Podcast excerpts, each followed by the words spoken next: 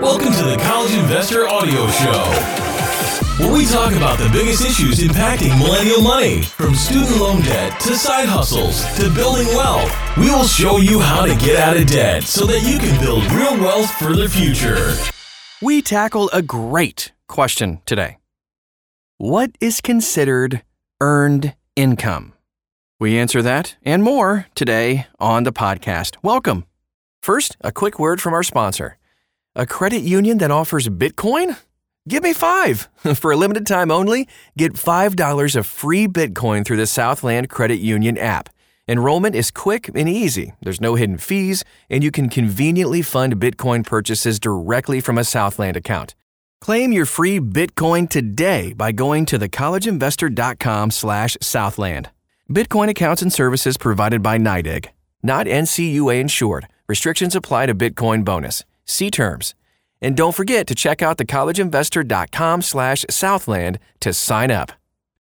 Okay, so you know, if you're driving through like Las Vegas, you'll notice the lights, the casinos, theaters just kind of rising out of the desert. But as you exit the strip, the enormous billboards become increasingly noticeable. The most common billboard genre flaunts grim lawyers promising enormous settlements if you've been hit. If the dream of unearned millions from gambling didn't pay off, perhaps a medical settlement offers a surer path toward riches, hmm? Despite the allure of easy money, most people earn their money through work and only see passive income if they invest their time or money into developing passive income streams. While the difference between earned and unearned income may seem a little bit trivial, understanding the difference can set you up for financial success. So we define our terms today. What is earned income? A shorthand way to think of earned income is any income you earn from active work. This can include a salary from a W 2 job, tips, commissions, or bonuses from your job, freelance income reported on a 1099 NEC, self employment income, less expenses, any type of gig work, income from your farm, that type of thing. But there are also a few surprising types of income that are typically classified as earned income. These include, get this, union strike benefits. I guess it took work to go on strike? Non taxable combat pay. You'll want to work with an accountant to understand your best claiming strategy for this one. Disability benefits received before a retirement age. Okay, now we move on to what type of income isn't earned income. Most people earn the lion's share of their income through earned income. However, it isn't the only type of income you might receive in a given year.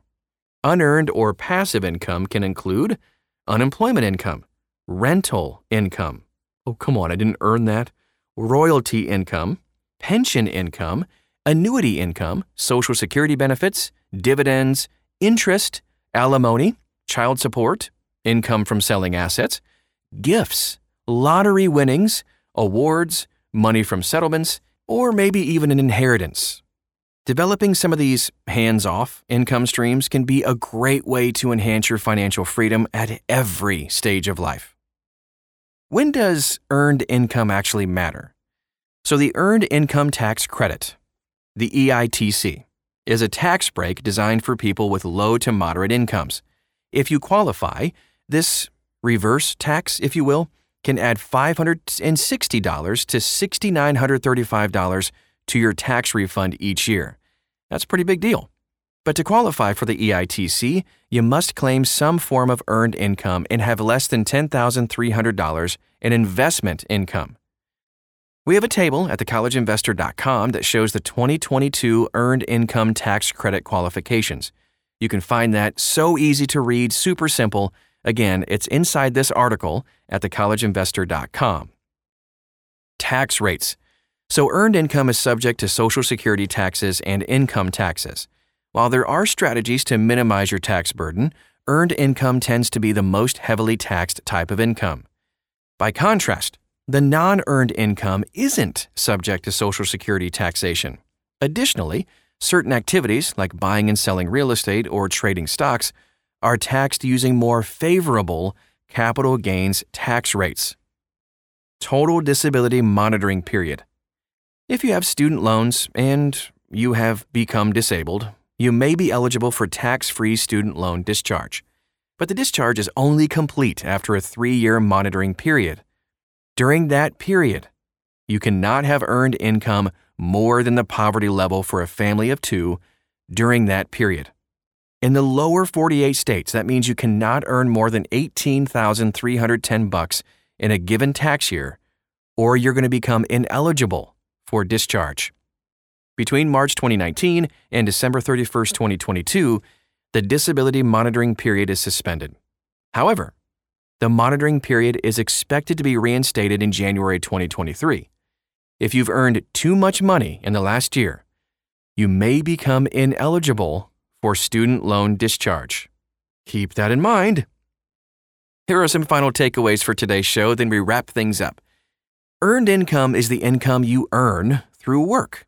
Unearned income is money received even when you don't work for pay. Both earned and unearned income is necessary for long term financial success. However, there are some situations, such as qualifying for student loan discharge due to total and permanent disability, where minimizing earned income actually makes a lot of sense.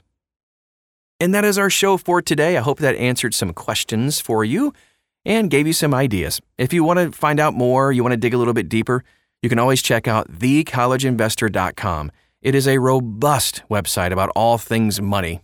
Tons of stuff there. Again, it's thecollegeinvestor.com. Also, please follow us on social media. We'd love to get to know you and just journey through life together. You can find us, just search for The College Investor. Thanks again for stopping by, and we'll talk to you again real soon.